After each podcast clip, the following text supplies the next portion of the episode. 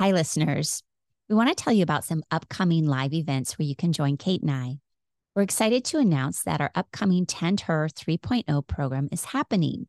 This is our third year in a row where we've received a grant that allows us to offer this program for free for up to 1,000 women. Our theme this year is resilience. We've realized these fast moving times that are filled with lots of complexity require resilience. So, in this four week online program, we're going to be learning the science of resiliency, as well as all the tools that we need to strengthen our resiliency muscle. Registration for this opens October 4, and the program starts October 23. In addition, we are so excited to announce that this year we're adding to the Tend Her program an in person Women's Resiliency Summit on Friday, November 17th from 9 to 4 p.m. It's going to be held at Little Lights on the Lane. Registration for this event will open October 23rd, the first day of the Tend Her 3.0 program. If you want to be first to know, follow us on Instagram at Kate Moreland Coaching, at Dr. Yoga Mama, and at Tend Her Wild. Last but certainly not least, consider joining Kate and I for a full live and in person week of rewilding in the wilds of Costa Rica on yoga and meditation retreat, May 11 to the 18th this coming 2024. Space is limited, but for more information on this event and how to register, go to www.oneyogaglobal.com. That's O N E yogaglobal.com. Who were you before you lost your wild self?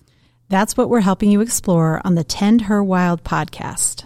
Through questions and tools around how best to listen to your inner voice, rewild ourselves, and live the most authentic life where we thrive instead of survive. I'm Betsy. And I'm Kate. And we're so glad you've joined us for this episode.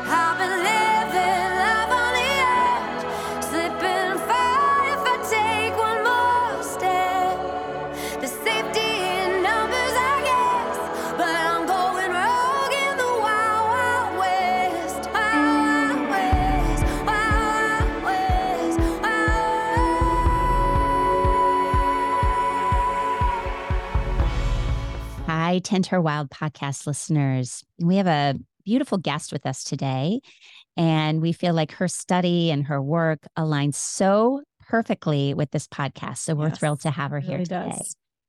Dr. Stacey Shelby is an author, speaker, educator, and depth psychotherapist.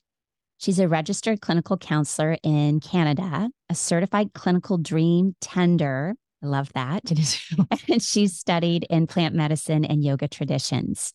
She's adjunct faculty at the Pacific Graduate Institute in Santa Barbara, California. She has her own thriving therapy practice over Zoom. We love Zoom therapy. It's kind of expanded our world. And yeah. she works with adults in various stages of personal transformation. She's definitely gifted at working with the symbolic language of the soul.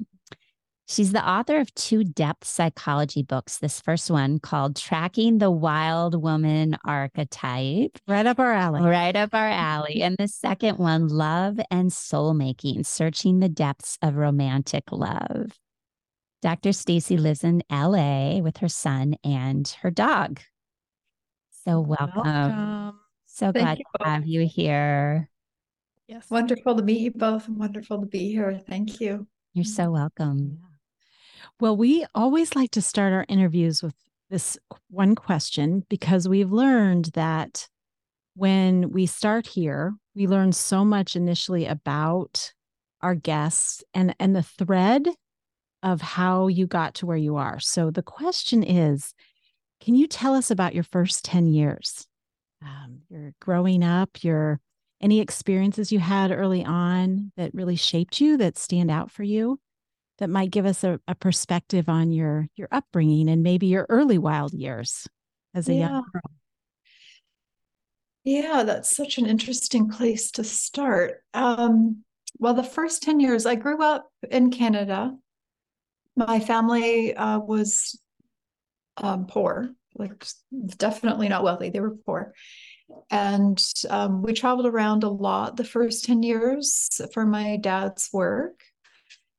Um, and then we eventually settled by the time I was 10 in a place called Kelowna, which is like a mid sized, pretty conservative town.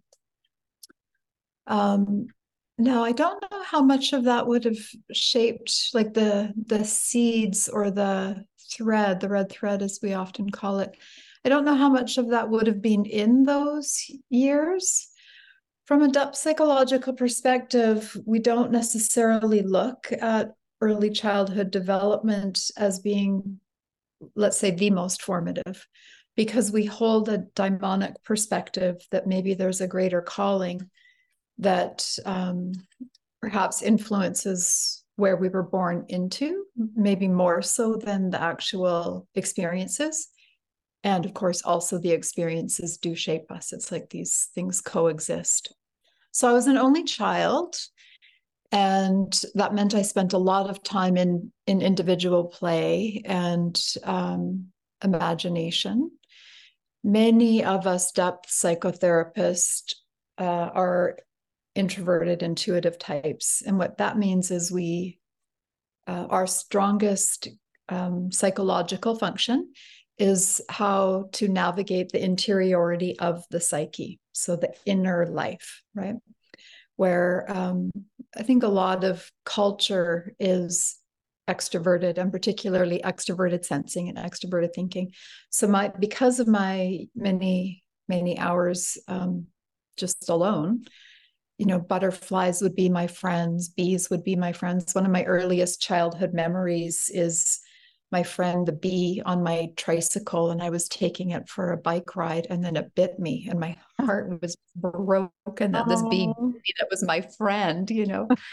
so there's um, a lot of hours uh, alone and in imagination, and in that animated world of um, just being with the things of the world, you know, small little things like bees, butterflies, pansies. I was always enamored with pansies as well, which, and I honestly still am. uh-huh. so these kinds of things stand out as early memories. Yeah. It sounds like you were very connected to nature early on too. Well, and an imagination maybe as well, right? Yeah. The, uh, the connection between imagination and nature and those sort of blurry lines, the synchronicities that can happen. Yeah. And I'm curious, I, I don't consider myself a depth psychotherapist, but I have studied Jung as one of my favorite uh, teachers. And so I've read a lot of Jung over the years.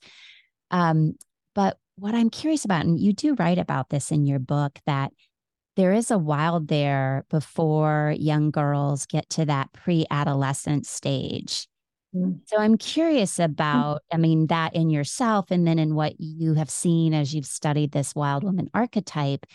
And that's a core question Kate and I have been kind of exploring on this podcast. Who were you before you lost that yeah. wild instinctual self? And so, yeah, what was it about? Like, w- do, do you see even in your own life when you lost it? Do you see it? Um, I, I, think we lose it right from birth. I I don't right think away. as women in the Western culture we have a chance. It it's mm-hmm. so socialized out of us right from the beginning. Yeah. So I don't think there's defining moments. Um, certainly by the time we are at the preteen girl stage, um, you know, there's just simply not enough mirroring back to us about who we are because usually our parents are still trying to figure out who they are you know yeah. that, that inner life it's recognized now and usually we call it depression or anxiety it's very symptomatic but the inner life as a as a actual real realm where we spend you know a lot of hours a day maybe half of our day it, it just isn't recognized enough so um, when we don't get that mirroring about who we are at our essential self because we can't be seen because our parents can't, can't see us themselves can't, yeah. can't see themselves right uh-huh. so then we end up carrying a lot of projection it's very common for young girls especially preteen girls to carry the anima figure of the father so the idealized soul image so then she really learns a lot about her identity and role with men through carrying the anima role. Based on her father, uh, right? Based, based on, on, her, her father. to her father and his health or wellness or how he moves yeah. the world is really, she takes that on. And his relationship to his own soul. mm. right? And or lack doesn't have a soul exactly yeah. which exactly if he doesn't have a soulful relationship which most men you know millennials are starting to shift it but you know above that that just wasn't um, a value you know and maybe it wasn't even a luxury or an option because of various cultural conditions right yeah yeah you talk you talk in your book about wanting to know who a woman was before she was made by the culture, the you know our our Western culture especially. Um, and one of the things that I think we're all trying to figure out is how do we live in this culture and not continually feel caged within it. Um, it feels like a daily, sometimes hourly, if I'm being honest, practice for me. Um, yeah. What would you say to to our listeners about how how to go about that in a healthy way? in a healthy way. yeah. experience and observation, I don't honestly know that it's what we would call healthy or certainly not easy. It it's usually some sort of crisis that precipitates it. So we might feel incredibly um, domesticated or restricted or soul loss or loss of inspiration or purpose or meaning you know all of uh, anxiety depression all of these would be symptoms of the soul and so when the when and grief too, when the symptoms are and pain, gosh, the list goes on and on. Yeah. I just kind of can't stop with my list. All of these things would be symptoms of the soul. And so when when symptoms are presenting, then it's like, okay, what is happening at this point that I need to be more liberated from or freed. Um, and so that can show up typically in midlife as the midlife crisis or the midlife awakening, the spiritual awakening. In Jungian terms, it was called the individuation process. It is called that. And midlife in in Jung's perspective was around 35, give or take a bit. Um, that number seems to be a, a lot wider now, you know, 100 and something years after his time. Um, so, uh, you know, I'll sometimes have clients that are after the Saturn returns, maybe like late 20s, yeah, you know, and then uh, sometimes easily well into the 40s um, because life is longer, right? Life is longer, life is busier, there's more um, responsibilities. So, midlife seems to sometimes be on the later side as well.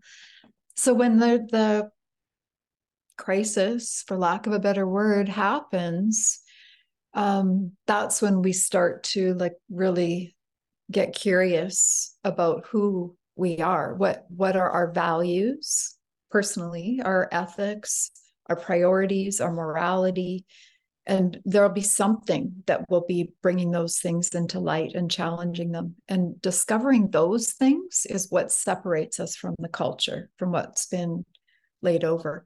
So we might have been taught that we're cisgender, heterosexual, monogamous individuals, but then later in life discover, oh, yeah, no, absolutely none of that resonates. I'm going to change all of that or some of that. Or we might find that ah, actually that does resonate, but maybe we've had to experiment to find that out, right? Like there's this exploration of of who we are, who we actually are the question of who is a woman before she is made that actually comes from simone de beauvoir that she was writing uh, probably around Jung's time actually also about 100 years ago. So i've been very fascinated with that question um, been asking it for and it sounds like generationally this is a question women have been asking mm-hmm. for literally a hundred years and probably longer right? and probably longer yeah. yeah. Yeah. Probably always within the systems of patriarchy um, we've probably always been asking that. has essentially been as long as written word has been around correct patriarchy probably before that even probably even before yeah, that like probably like 2000 years or so it's long. kind of mind-boggling to me to consider um, what the feminine what women have been sort of living under and how we're just so used to it i've had some situations lately where it's been pointed out to me the systemic patriarchal system. And I'm like, how come I didn't see that? Yeah. Yet it's like we're so used to it that um, we don't even catch it sometimes. Yeah. They had that metaphor of um you can't know a fish can't know Right. the ocean, right? It's so exactly that. Like how do we know patriarchy when that's all we've ever been in, you know? Do you Mhm. feel like though that we're actually talking about it more? I mean, I Oh, absolutely. think about Barbie, the movie, and I as Have you seen it, by the way? Not yet. I wanted to go. I wanted to take my son who's 18 and he's like, I am not sure that's going to work out really well. And I'm like, the girls will love it. Yeah. yeah. I'm going to wait and see if he'll go with me. we took our sons. We took our sons, Did Yeah. you? they actually teenage boys. Yeah. they both liked it. I mean, you have two sons, I have two as well, and they they did all four of them.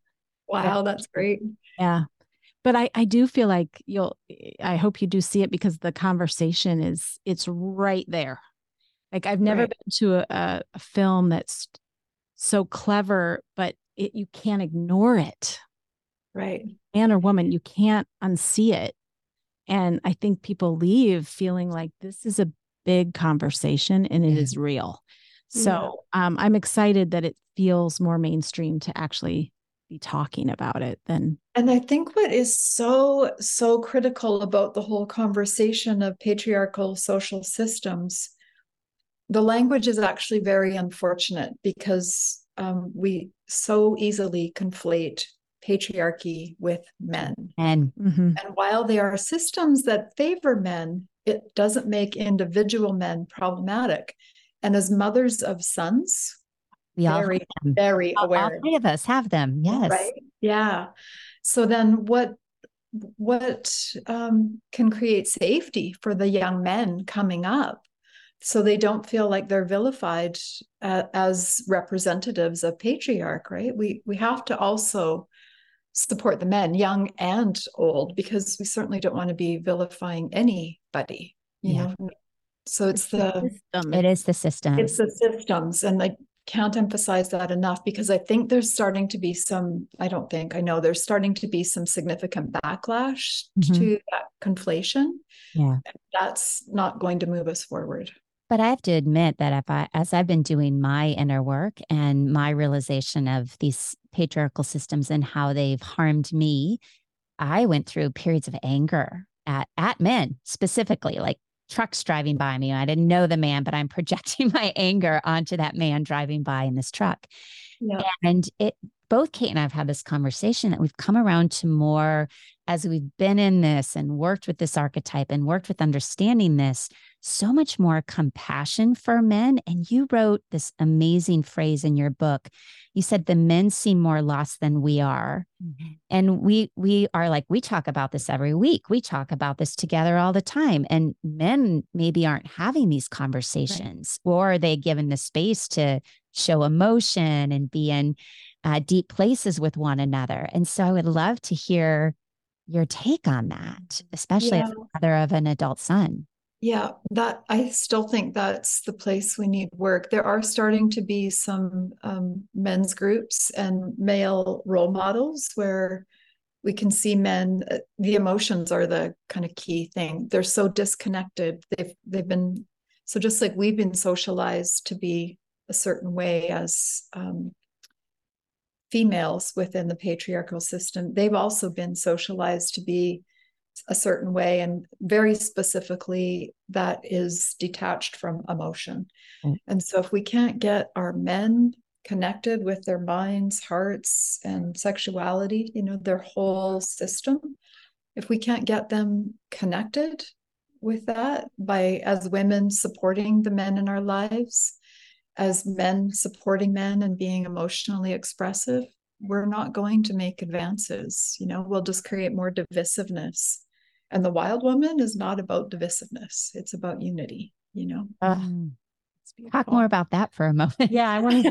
the wild woman is about unity. Yeah, because. I I sometimes feel I, I I I'm curious about that too because I sometimes feel like there's this independence that I I feel about the language around a wild woman, but it's really more interdependence and um like you said co- the coming together of the masculine and feminine and all of that that is powerful.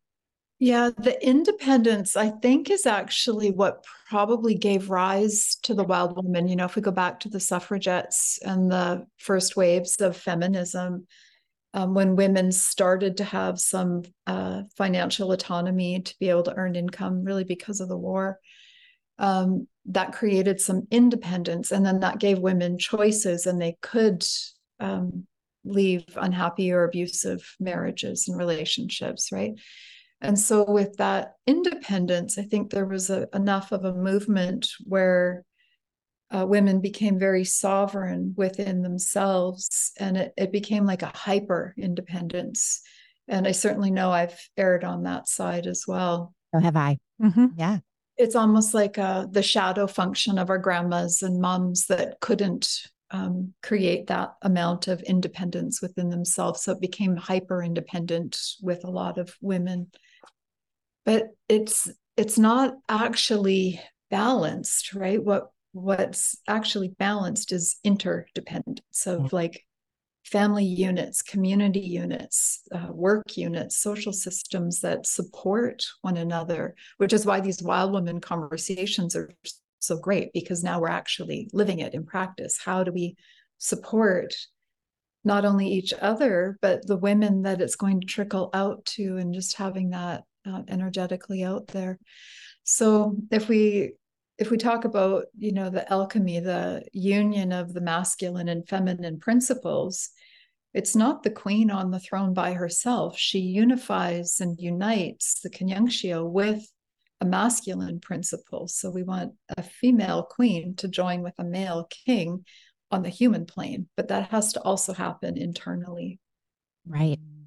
And then to go back to our conversation about men and how sometimes they feel even further behind of exploring these things because of patriarchy. In some ways, it's harmed them as much, if not more. Like that's my initial instinct. I'm like, okay, well, where do we find the kings, right? Are they even out there? like that yeah. divine we've had so masculine. many conversations about that divine masculine and oh. um, and i know it's in us right like but i want you to kind of help our listeners understand that like women doing all this internal work and wanting to find a, a partner but then being disappointed that there's not a king out there or that there's a there's a gap a gap yeah and uh, gosh, I don't know what to say about that. I wish I could say, yeah, they're there. You just says it all, Dr. Stacey. the fact is, is I think they're just they're just fewer and farther between. I think they're actually farther behind. We've had the women's movement, which has been going really strong for a number of decades now. The men's movement is just nowhere near as strong. So um, the I think they are fewer and farther between. And I think the emotional labor that women do to support partners and men is is in unequal, imbalanced. Um, and yet, if we don't do it, you know, then then what happens, right? Then I think we end up with you know, fifty-seven year olds dating thirty year olds, and does that make a lot of sense? Like, not right. particularly, you know. Right. I was really excited to talk to you about how wild women engage in relationships because we that's been a, a conversation that we've had a little bit but we haven't really delved into that part and you write that the kind of relationship a wild woman wants is one that changes her perhaps despite the ego's resistance to that change which felt a little bit to me like we want a challenging relationship. We want something that where, you know, it, it there's a an opportunity for growth for maybe both sides. Um, and I don't know if I'm thinking of that rightly. And I just want to ask you more about that. What what does that relationship look like? So I'm gonna say there's two different voices in that. One is the conscious personality, the ego, the identity. And that one is saying, I want something easy, low drama, low stress, supportive, you know, the soul, which is much more aligned to the wild woman. So the, the soul and wild woman um, are almost interchangeable words. The wild woman would be a little bit closer to the instincts than the soul.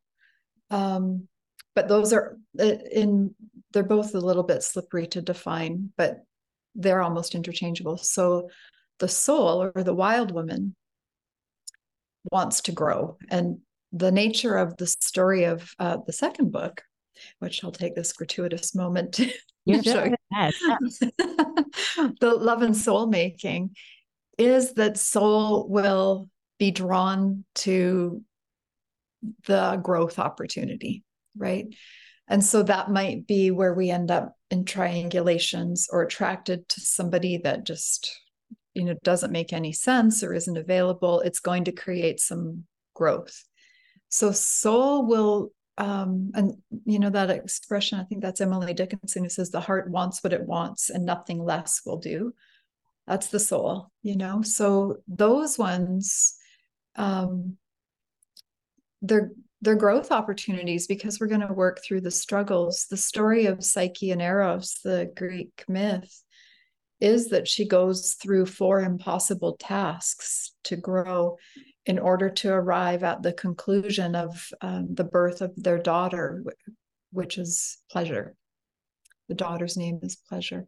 So we have to go through the kind of trials and tribulations that love brings us um, in order to to go through that growth psyche which means soul falls in love with eros who's the god of love. So love and soul are inseparable. Mm. so there's there's that kind of relationship at a soul level.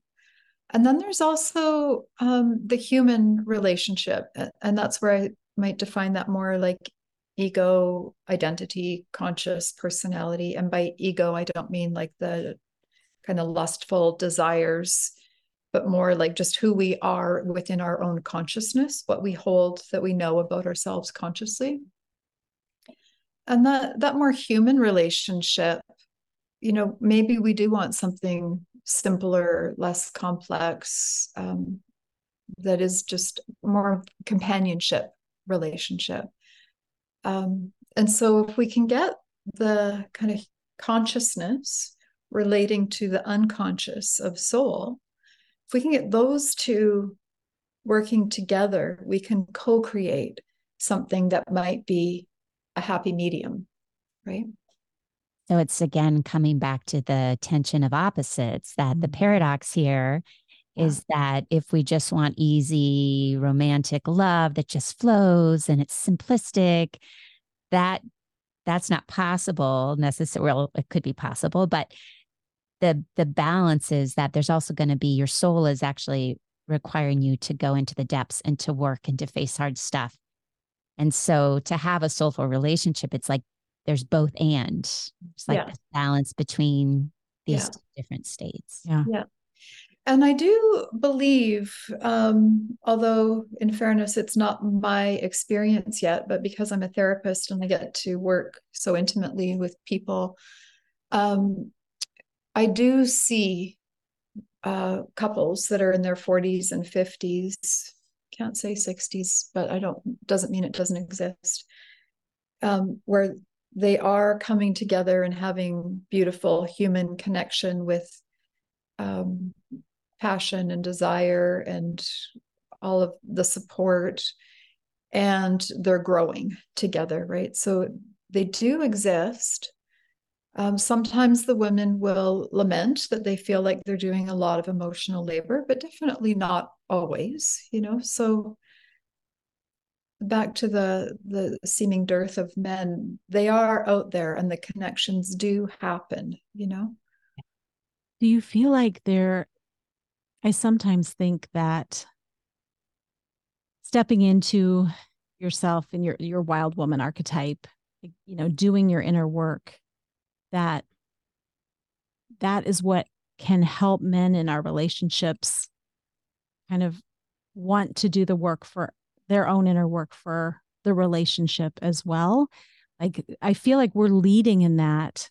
Yeah. I hear you saying is we need to also bring our partners along and be supportive because it's that you know interrelational journey that we you know unless it's an unhealthy and you know relationship or something that's not safe it's worth exploring together if both sides are kind of up for that challenge because there's so much power in unifying those two things like the the ego uh-huh. side but the soul side the thing that seems to work which typically by you know 40s and 50s both parties have developed is respectful communications. And i mean it's it sounds so simple and yet it's really hard but we have to we have to know our boundaries so that and that means we have to know ourselves so that we can calmly speak up for our boundaries. Often when boundaries are violated it comes out as anger and aggression and blaming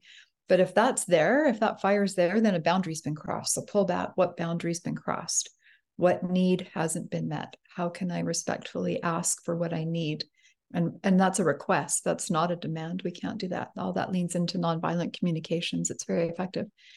And so if we can, if we can navigate um, with our partner with really good communications, respectful communications, then we can navigate the challenges and the changes and showing up wholly as ourselves and allowing them to be wholly themselves and not trying to change them right? It's the trying to change them.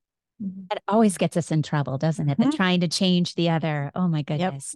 Yep. and i'm just struck by the our conversation about this happening in our 40s and 50s because that's also something you know kate and i interview a lot of women talking about this topic and we've interviewed women from 17 to 72 thus far and we have seen in some younger women this wild almost like they haven't lost it. They're mm-hmm. they're they're courageous and they're just like going for things. But that in general it does seem more that the this wild woman archetype tracks us and then finally comes into full bloom in the midlife. because something hard has happened like the diagnosis or the divorce or you know this is when things start to shift and so I really appreciate your addition and would love to hear more about why is it just that it's not even possible before 40 like young yeah. says real life starts at 35 or? I don't think so. Um, i don't i don't think so. You're i totally agree that when we're younger there's a really big developmental phase that psychologically that happens around like 16 um, in men and women and and we can catch glimpses of that from like 16 to i'm going to say early 20s seems to be shifted out by mid 20s and you know people can be really clear and um it's almost like they're speaking out of the daimon like it can be really visible what the calling is going to be. You know and you can you can look back at that time and i would say maybe even more so than the younger years and you know like i knew who i was and what i was going to do and what i was going to be. And there's glimmers there that were actually very very true um, much more true and literal than i would have expected. And that that seems really consistent for a lot of people. So that that stage when we're kind of launching let's call it i think we have a pretty like i think the veil is just very thin about who that is fascinating. It is this episode is being sponsored by Revival. Revival, a women owned and operated clothing store located in downtown Iowa City, offers a curated selection of modern, resale, and vintage clothing and gifts. Revival focuses on brands that empower women and promote ethical and sustainable practices, making sure your wardrobe and your style look great while doing our planet and community good. Celebrating 20 years this fall, find them on the Ped Mall in downtown Iowa City or shop 24 7 online at revivaliowacity.com. Use promo code TENDHER23 for 15% off your purchase. I think yeah. about the, you know, those are like the years you're entering college or you're you're moving yeah. past and you get this independence. Yeah. It feels like there suddenly space is created for you, right? Yeah. Where maybe the parental controls are lessened, the influence and if you can tap into your inner knowing, yeah. which I look back, I did not. I still was like, who wants to tell me? She became a lawyer. I became a lawyer. and um, because that was the marker of success, right? You, know, you, that was what I was told. Lawyer, doctor. Society was saying, or a doctor, yeah, which wasn't going to happen. So I was, that was the path I took. But I do think there's such a good lesson in that we may have exactly what we need at 20, like you said, the 8, 16 to 24, to know that if we go inside and we're connected to our instincts and we trust those yeah. versus con- continually kind of looking externally conditioned and, and, and domesticated. Yes. So, um, so I I think it's a huge gift you just gave us, and I want to point that out, Dr. Stacey, because I actually had never known that or thought about that. Either. And I'm thinking about an earlier part of our conversation about often our parents can't reflect things back to us because they don't know themselves enough yet to even do that. So I'm yeah. thinking about my children in that age range and being really consistent about reflecting to them who I see. Um, yeah. Because mm if there's that period of time where, like you said, their true self is really the veil is thin, it does eventually, that veil drops and we get domesticated, we get caught up in profit and jobs yeah. and all of that. Like, I want to really give my children that reflection if possible. So, thank you for that. Mm-hmm. What feels like a really big gift. Yeah, it's it's important to the degree that we can to try to see our children, you know. To the degree we can. That's a good point. And the other thing that just popped in my head when you were saying that is um, we are we in North America and like all of the westernized countries, we live in democracies, and democracies rely on capitalism. Capitalism relies on scarcity because if we don't have a sense of scarcity, we're not buying. And if we're not buying, the economy collapses and then the political system doesn't work. So I'm not saying I'm opposed to democracy. I'm a big fan because we have certain freedoms within that. But that is a really complex problem, right?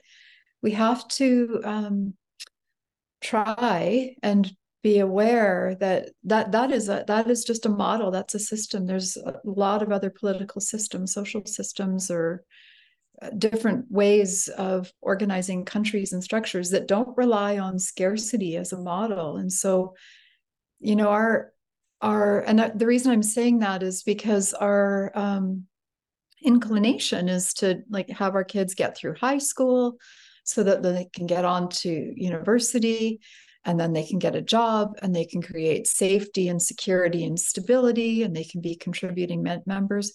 But what are we asking them to do? Like to work 40 hours a week and have two weeks off a year? Like Yep. that's the norm you know and that that is not very soul, soulful. And so i've got this 18 year old right now who's like why would we do that? Why wouldn't we live somewhere a lot cheaper and have a happier life? Like this this model doesn't make sense to me. I think young, our younger generation is picking up on that. Yeah. it feels shorter to them too. Yeah. Um, my 21 year old son told us a few years ago he said i think i might retire in my 20s and I'll start working in my 30s. Like he's like, I want to live. Like I want to do the traveling. I want to do all the things that everyone tells me I have to wait till I'm 65 to do when I I won't have the energy. Yeah, exactly. There's that wise period of time that you were just talking about. Exactly. Like, yeah. Charlie really yeah knows that. He did. He really did. Yeah. Um, yeah, there is a lot of wisdom in that for sure. Powerful. Okay, I want to you're looking at me yeah, and you're we're shaking our heads. I really want to go into sexuality because you write about this in your book as well. And you talk about, um, and we have not actually talked about sex much on this podcast. We keep saying we gotta, we gotta bring this topic in more, and that's also a fascinating, uh, symbolic mm-hmm. piece about like the fear of talking about sexuality because you said female sexuality is such a powerful force and our culture doesn't know what to do with it. And so we repress it. And I often feel like mm-hmm. that you and I were like, how do we even tap into this conversation? And so we just find other things to talk yeah. about. Yeah. But I'd love to just, yeah. can we pick your brain and yeah, start I, a conversation about this? I think it is a challenging one. It's, um, it's embarrassing and it's awkward and it's taboo and one of the things we're taught is to be virginal and pure and you know to sex is for the pleasure of men and you know these are all very very ingrained messages in our psyche and even though we logically know that that's not the case and in fact we at you know the high school kids these days they know that logically for sure it doesn't mean that we're still not embedded in that model so claiming our sexuality i think it is just an awkward difficult confusing thing you know like if we go out wearing sexy little dresses and heels because we want to feel sexy and have that Aphrodite energy going. Um, it's very easy to, you know, then I don't, uh, the, the word shame comes up like women will be judging or jealous and men will be objectifying. And, you know, you can't just be in that sexual power and energy very easily without a lot of external mirroring coming back that's quite negative, right? So, um, the goddess Aphrodite, like mythically speaking, addressing this problem, the god goddess Aphrodite is the goddess of love, sexuality, and beauty. And that's true for both men and women. But I think female sexuality is uh, much more powerful and potent. And that goddess is considered so powerful, like even in the myth of Eros and Psyche, we don't really look upon her directly. It's almost like we have to be indirect with her because her power is oceanic. She's born of the ocean foam. It's this powerful energy that we have the ability to connect to. We make life, we make life out of sexual energy. Like it's mind blowing when you think of that, right? The power, the power of that that we all essentially have. Yeah. Yeah. So that force and that power, you know, I, I don't think we know how to wield it. I don't think we've had really great examples. We had, you know, mm-hmm. Marilyn Monroe was a really great example of a very Aphrodite woman but she was such a tortured soul and there was so much shame and objectification like she couldn't hold that no mortal could hold that you know? So that i think that's true for um, for women that are claiming and maybe even naturally strong with that aphrodite energy right? Having an aha moment here right now that maybe we can sort of like circle around because you said aphrodite represents sexuality beauty. And what was the third thing you said? Love. So her love. son is Eros, the god of love, love that shoots beauty. the arrow and like makes the connection. And so because sexuality in our culture has been so repressed, it's like the the for women, so much focus is on beauty and maintaining beauty and high beauty standards and what we have to do to all the work we have to put into staying beautiful. Like, is that partially because the sexuality, if it's this triad of sexuality, love, and beauty, has been so repressed and shut down that then we focus more on trying to uphold beauty. Yeah, the external. Yeah. Yeah. And there, uh, honestly, I'm a fan of beauty, like hu- human beauty, men and women being beautiful and tending to grooming. I, I love all that natural beauty, flowers. I love all of it. Big fan. Um, but because sexuality is so repressed, I think you're right, it does get sublimated into these other uh, culturally acceptable areas. In fact, even encouraged because the beauty standards, like I mean, the beauty industry is a multi billion dollar industry, right? But I also think the other side is porn. Porn is just, and again, I'm not, um, the porn industry has a very, very dark side. But porn, in and of itself, when it's not harmful and abusive, can be a tool in the toolbox. It doesn't have to be this um, like black or white. Right, right. Not a black and white thing. So I'm not saying no to porn, but there is a very, very dark shadow with porn. And so that has become rampant and it's disconnected people, mostly men, because men use mostly use porn, um, from the you know the heart and the sexuality and the mind. The mind is a very major sexual organ. It's disconnected all of that. So these things have gone into shadow.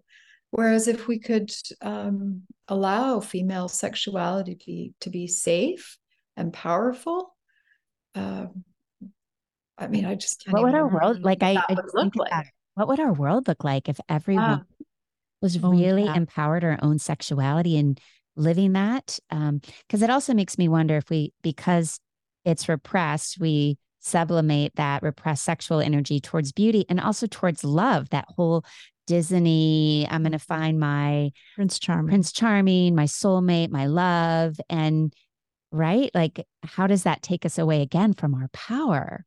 Yeah. Yeah. Yeah. The Disney stories, uh, they're a bit of a segue, but yeah, they actually track more. Can of worms, isn't it?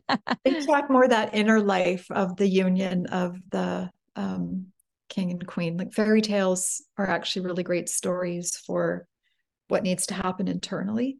The problem is we take them literally, and it's the same problem with porn is we somehow conflate the fantasy and imaginal, which has a rightful place, with the oh, it's supposed to be like this, literal, right? So anytime we're conflating and mixing up what belongs to the soul, to the imaginal, with the literal, then we're on a very slippery slope. Yeah. Yeah. Well, and women, you know, I know we've talked a lot about women being so separated from our own bodies and being yeah. not embodied. And so as is that the window into taking control of your sexuality? Is is that the work women can do? Is become more embodied, connected to your body.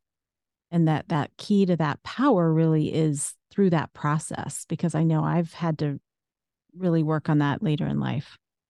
Yeah. And not only like, so yes, connecting to the body, like uh, initially just doing really simple somatic sensation. Okay, what am I feeling in my body? Mindfulness can be helpful with that, with the body scanning and tracking. What am I feeling? Where is my breath? And just like very safely coming down into the body. I don't think I know any women that haven't had some sort of sexual trauma of varying degrees. And the statistics are very high for reported pretty high level trauma, right? So so we want to start safely. We want to start with okay, let's just track the sensations. You know, and that that's an ongoing practice. And then we want to start okay, is there an emotion or a thought or a feeling or can we just be with that and let that sensation be there and expand and then as we work our way down, you know, tracking the instincts what is hunger? What is thirst? What is tired? All of these instincts in the body and attuning to those and then responding to those so that the psyche soma connection builds rapport and trust. We can trust ourselves, right? When we can trust ourselves, it doesn't really matter what happens too much out there. I mean, it matters. It it's not like we don't suffer heartbreak and loss, but we are resourced in something greater. And then with sexuality, when we're when we're feeling connected to ourselves and to our bodies, exploring our own pleasure. What do we like? What don't we like? What does our body look like? Looking in the mirror, looking explicitly in the mirror, looking at our, you know, genitals and private areas, private areas, and really getting to know ourselves and our bodies. And that process, um, that's a hard one, especially with trauma, you know, getting to be comfortable with our own pleasure, right? I want to go back. You just said something that I feel like sums up so beautifully this whole conversation. And it's when women can begin to trust themselves. Like when we can move into a trusting relationship with ourselves, then it's almost like you just said, it doesn't matter what's going on around us. It made me think about like, it doesn't matter what storms are brewing around you. Like, if you trust yourself, I mean, it, in some ways, this feels to me like the wild woman. We are so deeply connected to trusting our instinct and ourself, then it doesn't matter what's happening in life. Ah, oh, yeah. So powerful. Mm-hmm. We often look for trust outside, you know, in yes. partners, and they're going to betray us and we're going to betray them. That's just part of it. But when we can trust ourselves to handle those betrayals and griefs and losses and heartbreaks and, you know, take care of ourselves, again, this is back to the boundaries, which sounds so simple, but it's not because it means we really have to know ourselves, right? The really knowing ourselves is the work. Yeah, I wish the message to young, especially young women, but really all young people, you know, the most important relationship you'll ever have in your life is with yourself. And we often, that's not the message that they get. It's find the right person. That your be, life will be complete. Yeah. you, the whole Jerry Maguire, you know, you complete me. yeah. uh, we complete ourselves. And so, um, and I do think it is the midlife when you really start to have that reckoning with what is the relationship with myself and do I even yeah. have one? But yeah. that I wish that message were younger so that people throughout their life yeah. maybe they aren't ready they may not for it. Like maybe that's the whole yeah. point of this conversation. There's something at that midlife that yeah. turns us into a deeper, real, more real relationship to self. It, it is the so the the first major psychological development is um, approaching adulthood. The second is the midlife, and they're equally big and important. Um, but what changes so in the in those years in between what happens is the ego structure the uh, like if we imagine the ego is a vase that contains the conscious identity the consciousness everything we are aware of that that i'm going to call the ego. That vase has to develop through those two decades let's say and it has to be pretty strong and what that means is it has to be able to hold the identity. If it can't hold it, it breaks and the person becomes very fragile and um, you know influenced too easily by other things and not true to themselves, right? Uh, external things. But in midlife, the pivot is we go from being aware of this egocentric universe where we're developing that, which needs to happen. It has to be strong to being um, in Jungian terms, it would be to be in service to the self with the capital S. So the ego consciousness becomes in service to that which is greater, which Jung, Jung called it the self. Um, Hillman was polytheistic, so he would call it the gods and goddesses or the archetypes of the unconscious. I tend to just like consciousness with unconscious, you know, so consciousness becomes in service to the unconscious. And how can we show up today and be in service? How can we how can we be the joy in the world? How can we be kind in the world? You know ego shows up in that way rather than what can i take from the world? Yeah. mm-hmm. i was going to say you talk about surrender which we've talked about a lot what does that mean? And as women and both of us you know self-proclaimed people pleasers and perfectionists and probably um err on the side of wanting to control a lot of our life you know that that feeling of deep seated you know the need for control. And and can you talk about surrender in relation to the wild woman archetype and how surrender there's so much power in surrender and how those are connected? Yeah the the need for control is very simply about creating safety and security. And it's actually tied to the um, you know the white picket fence dream that girls are taught is grow up find a good husband he better have a good job and then you can build the white picket fence have your two and a half kids and a dog and you'll be good maybe throw in a cat. It's it's very much based on safety and security right? Like that we are taught will give us safety and security and that will make us feel whole and complete. Safety and security don't have anything to do with wholeness and completeness. And neither does having a partner. Having a family, sure, that might be rewarding in its human way, but not not as a um, indicator of safety, security, or wholeness. So when we get there and we make that and we're disillusioned because nothing really is whole or complete. And in fact, we don't have safety or security because now we might be dealing with a divorce or job loss or illness or whatever it is. Um, then we have to go into this place of getting to know greater, and that's the crisis. And greater would be um, the invitation and maybe necessary, and like we may not have a choice to surrender.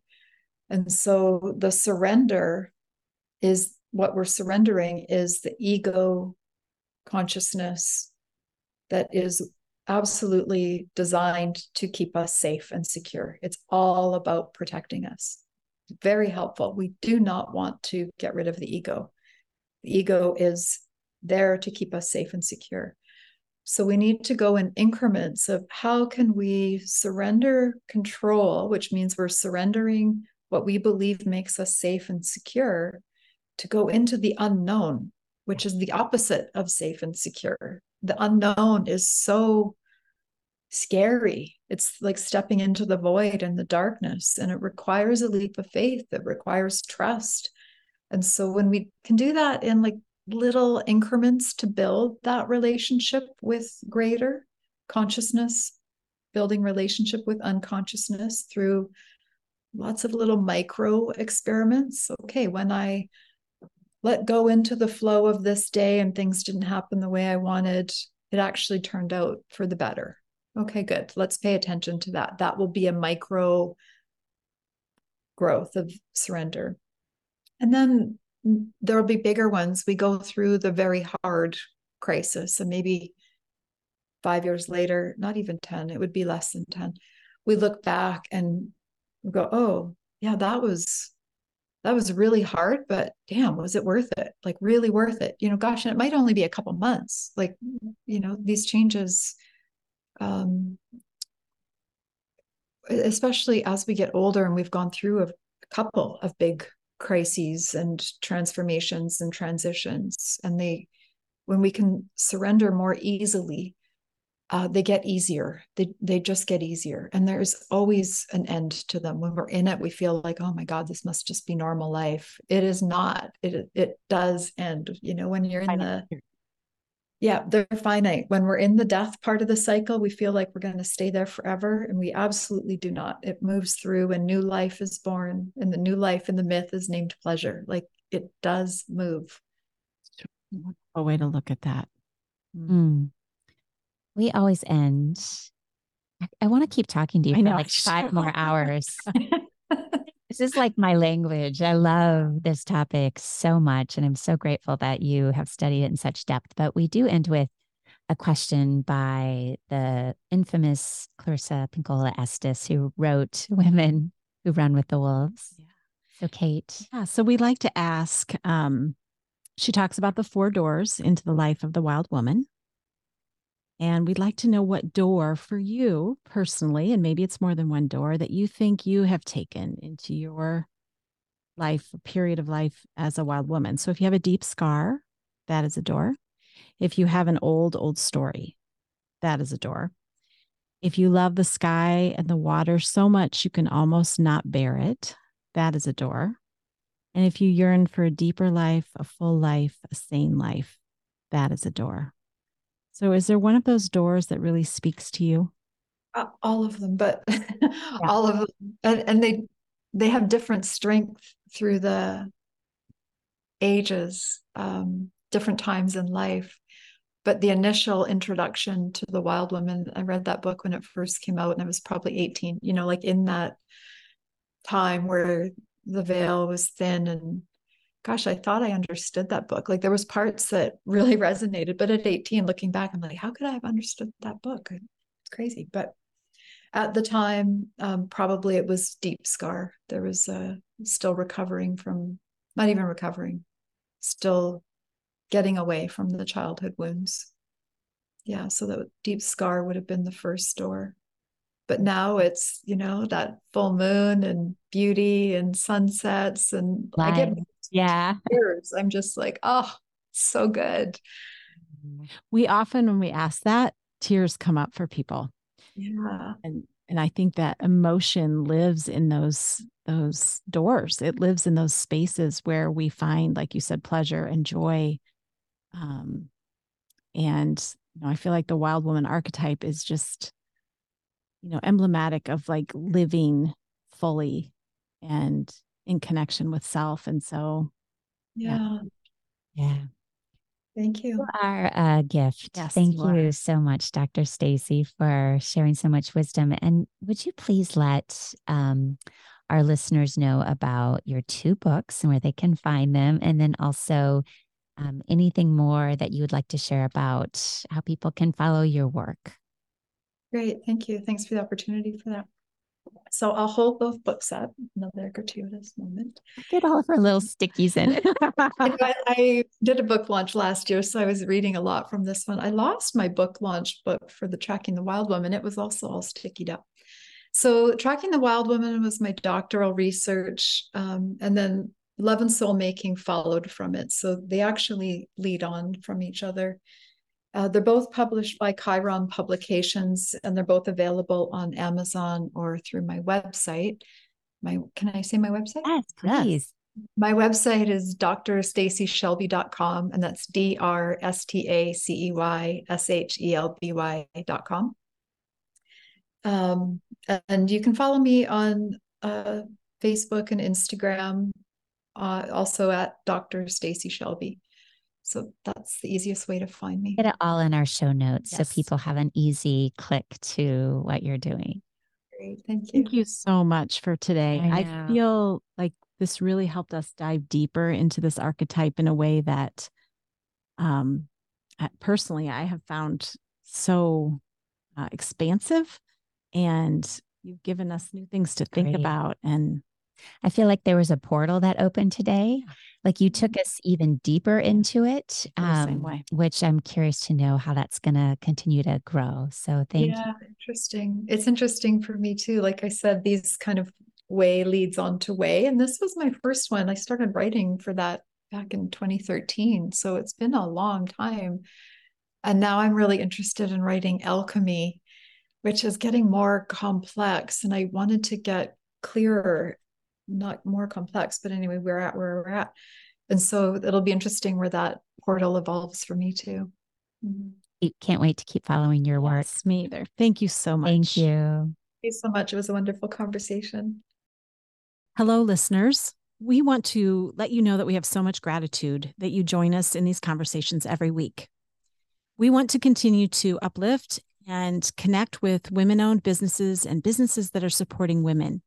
So if you are one of those or have a recommendation for someone that may want to sponsor an episode, please have them reach out at tendherwild.com. Today's episode is sponsored by Kate Moreland Coaching and Heartland Yoga. As a coach, I am an advocate for authenticity and well being for individuals, organizations, and communities. Through my coaching work, I like to help you connect to your authenticity. Whether you're an individual, a leader, or an organization, your creative power lies in your authenticity. Doing the work to understand your strengths and acknowledge the patterns and rocks that are in your way is the path to well being. Whether it's your career or your relationship with yourself or others, transformative change begins within. You can reach me at katemorelandcoaching.com. Heartland Yoga has been in business for nearly 15 years. I founded this studio with the intention for it to be a safe place where people could come and heal. I also knew that I wanted a business that fostered community and connection. So, if you are looking to deepen your yoga practice, heal from physical, emotional, mental wounds, or simply connect with people who are like minded, Heartland Yoga is a place that we would love to welcome you into, whether it's online or in person. You can find out more information at www.heartlandyoga.com. And now the amazing singer songwriter Lissy Morris with Wild West. Thanks for joining us today. If you like this podcast, please subscribe, rate, and review. Come back and rewild with us again next week.